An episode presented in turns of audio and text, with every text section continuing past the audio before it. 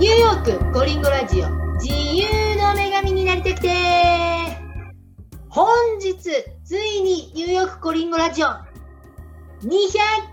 目を迎えます。イエーイ。200回目の今日はなんとバレンタインデーの翌日、ポストバレンタインデー200回特別スペシャルは題して愛の結晶スペシャルとしてお届けいたします。愛の結晶なんだそれ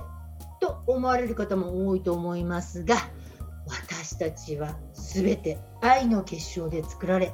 この世に生まれ存在しております。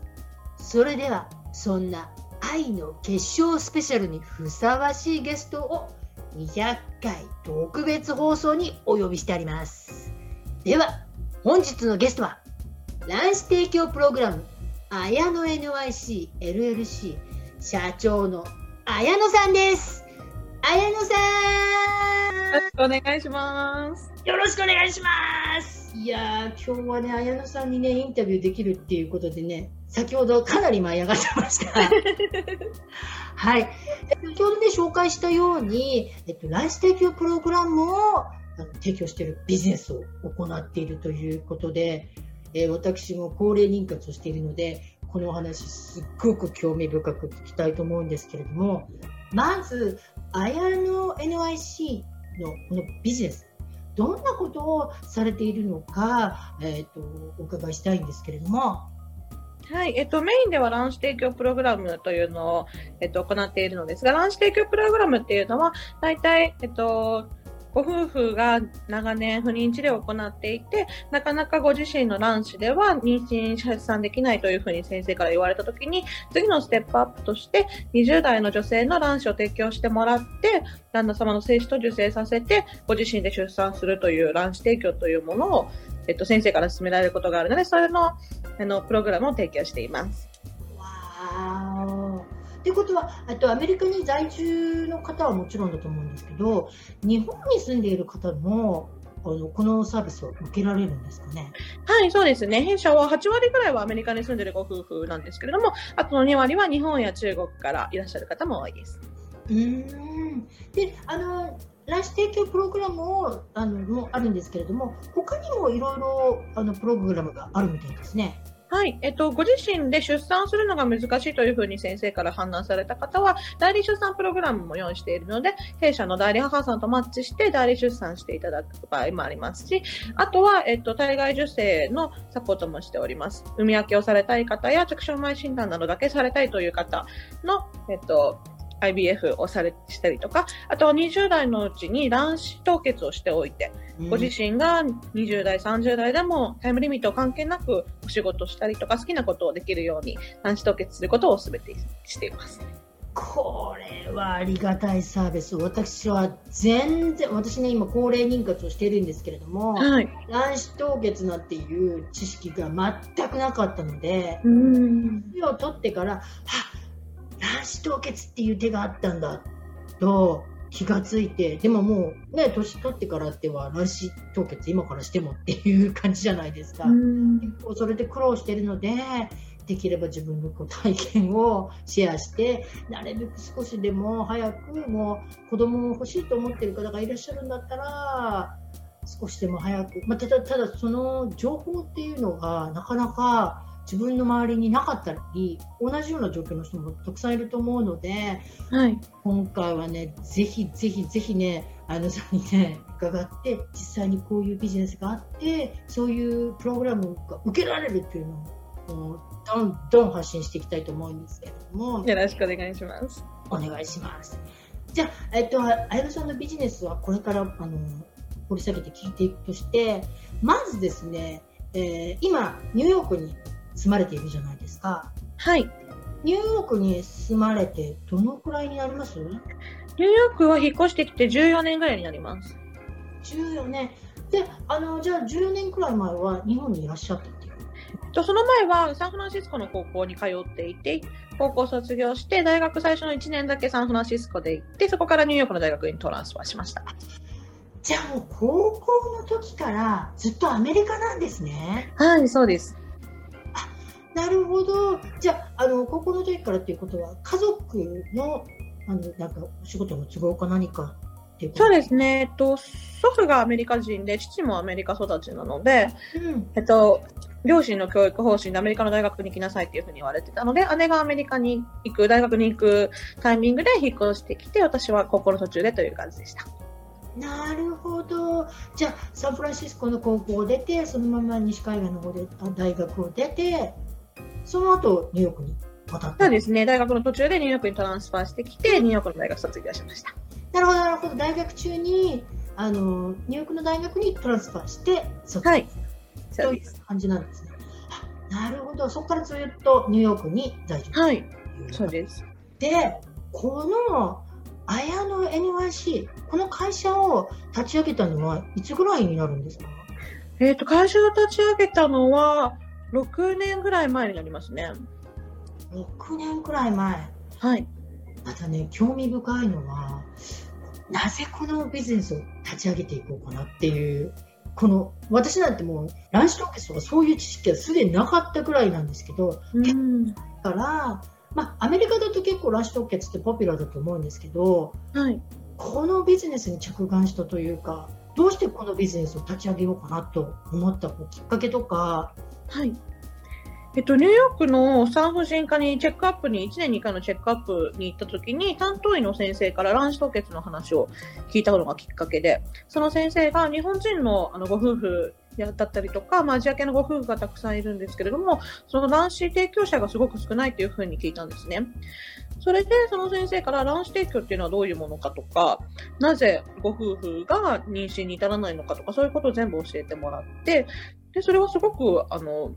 日本人のドナーさんがいるエージェントがすごく少ないというふうに聞いたので、それは何かビジネスとして面白いかなというふうに思ったんですね。で、その時にやっぱり自分で体験してみないことにはわからないので、うんうん、そこで一度自分で卵子提供をしてみて、で、体外受精も行って、で、その先生にいろいろ教えてもらいながら勉強して、今のビジネスを立ち上げました。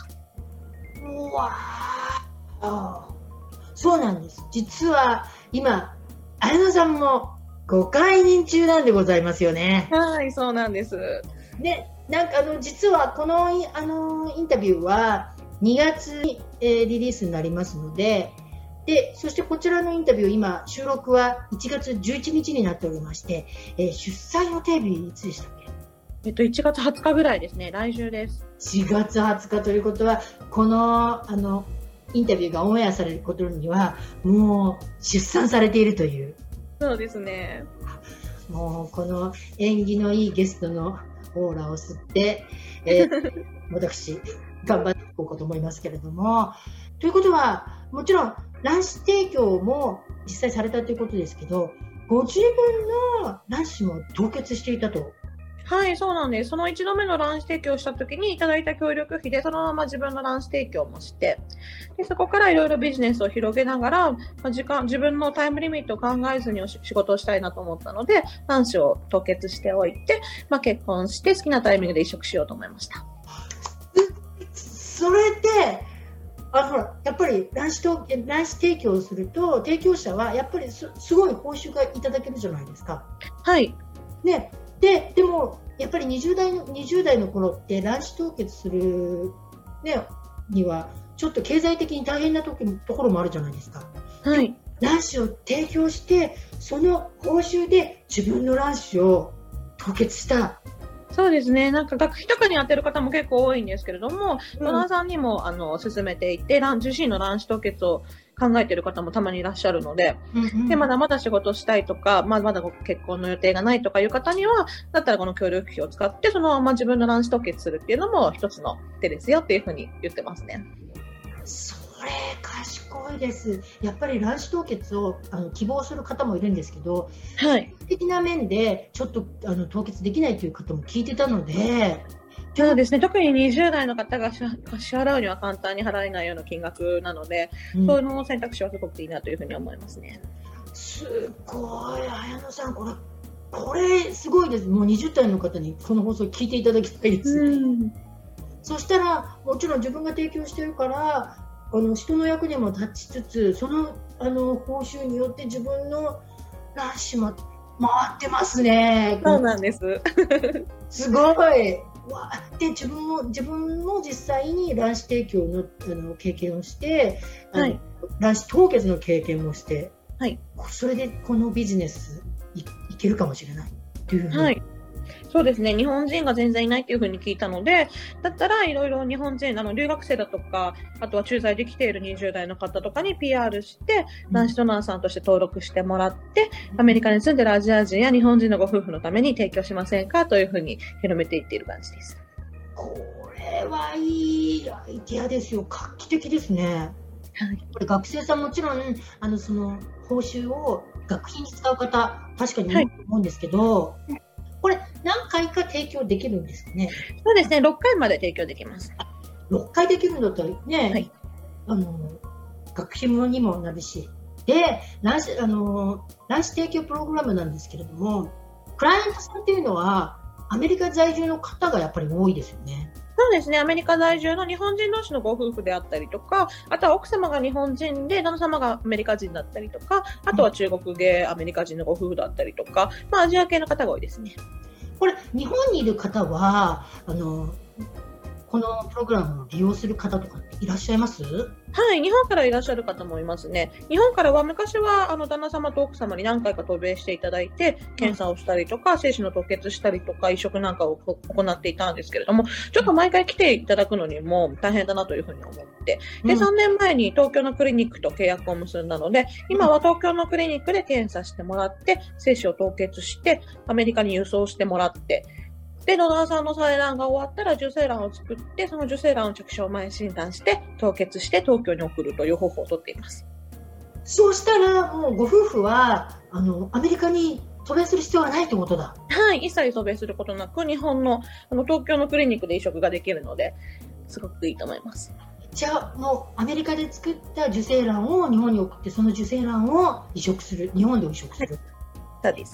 ということはアメリカで受精卵を作るので着床前診断とかもできるってことですよね。はい、できますね。卵子のクオリティも分かれますし、あとは遺伝的な病気がないかとか、あとは男女どちらかというレベルも全て出ます。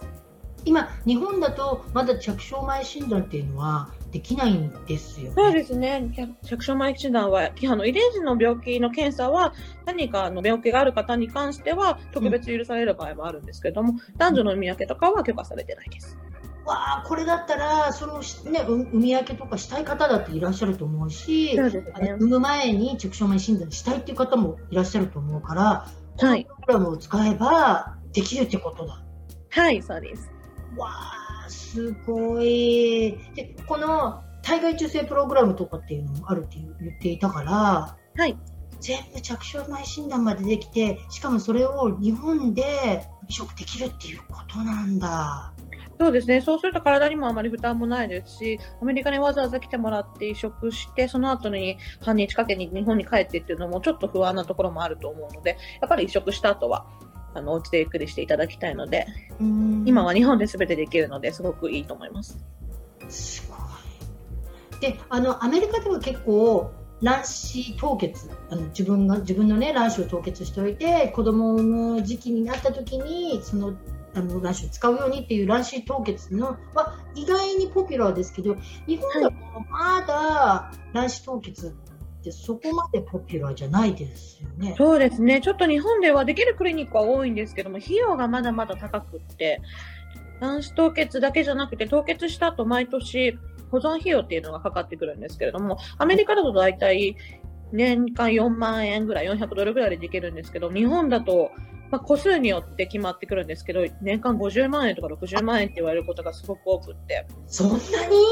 そうなんです。それを毎年いつまで払うのかわからないので払い続けるっていうのはちょっと高いので、あまりされる方はいないですね。なるほど。じゃあ経済的なことでされる人がいないってことだ。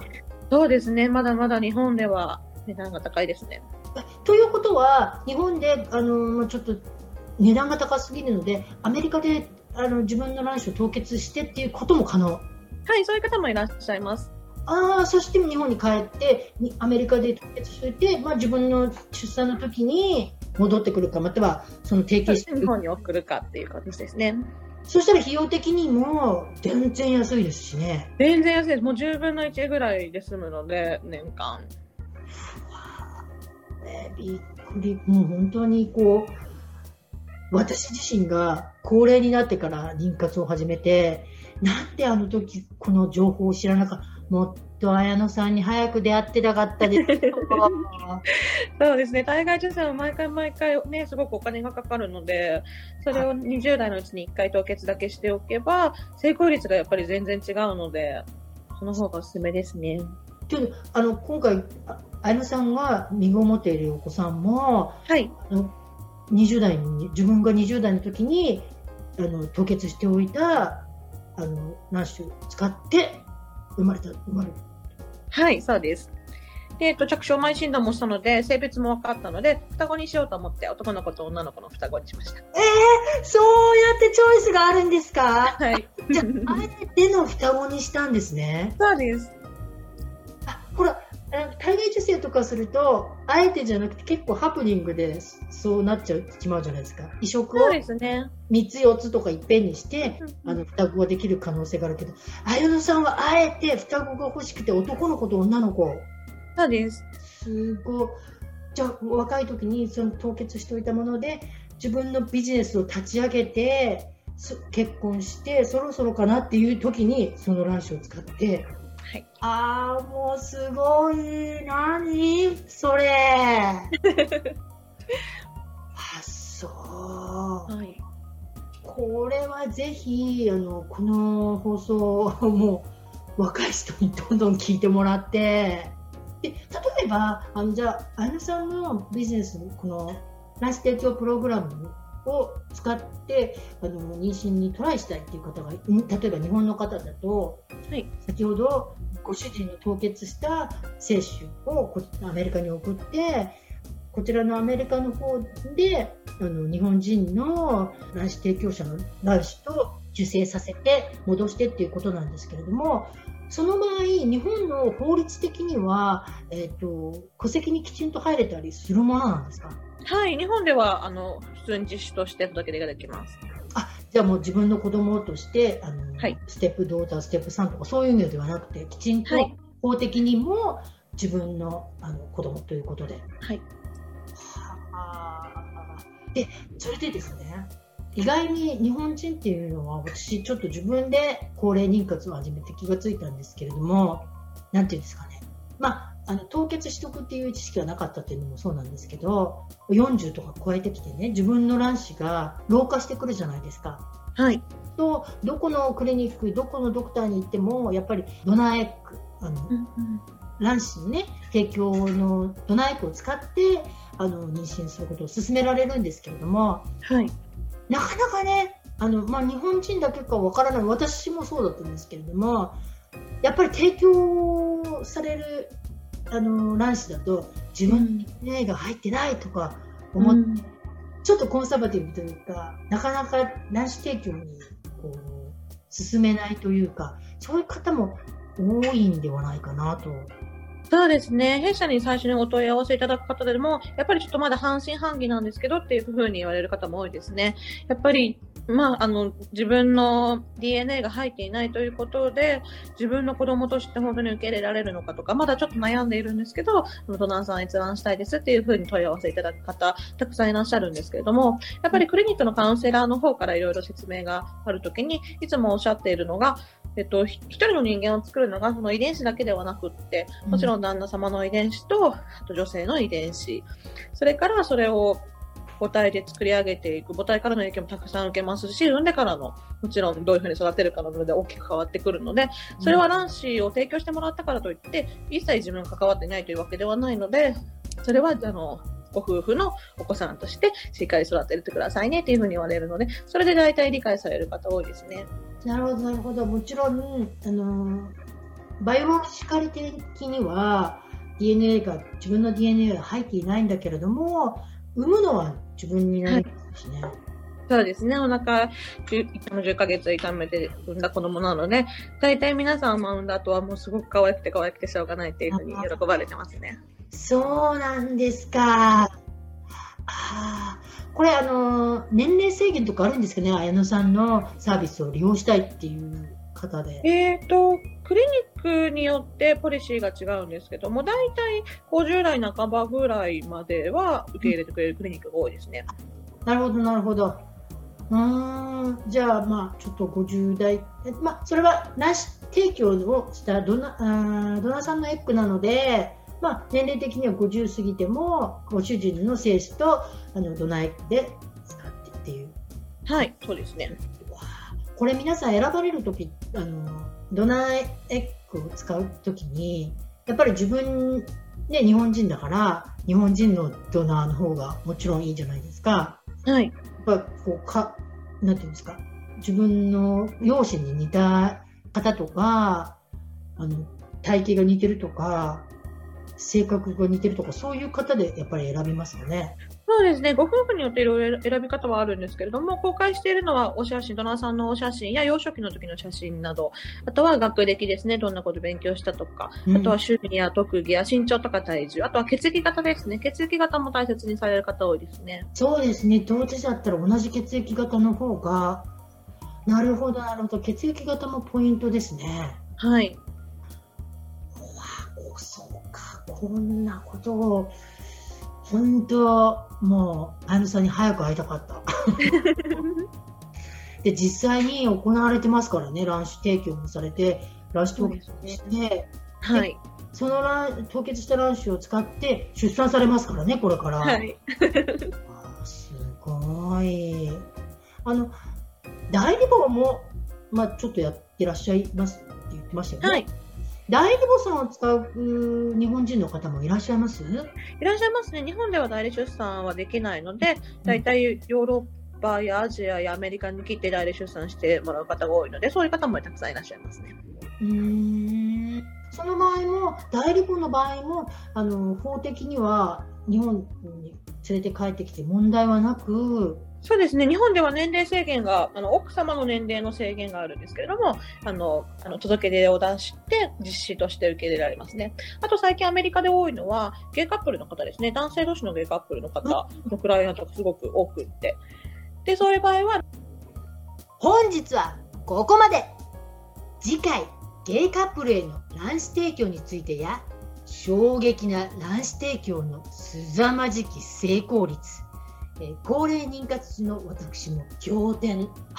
老若男女問わず全ての皆様に聞いていただきたい放送となっております。子孫繁栄と個人生涯の幸せとライフプランの推奨のために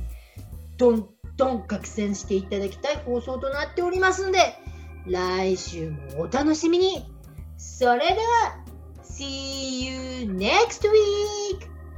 バイバーイ。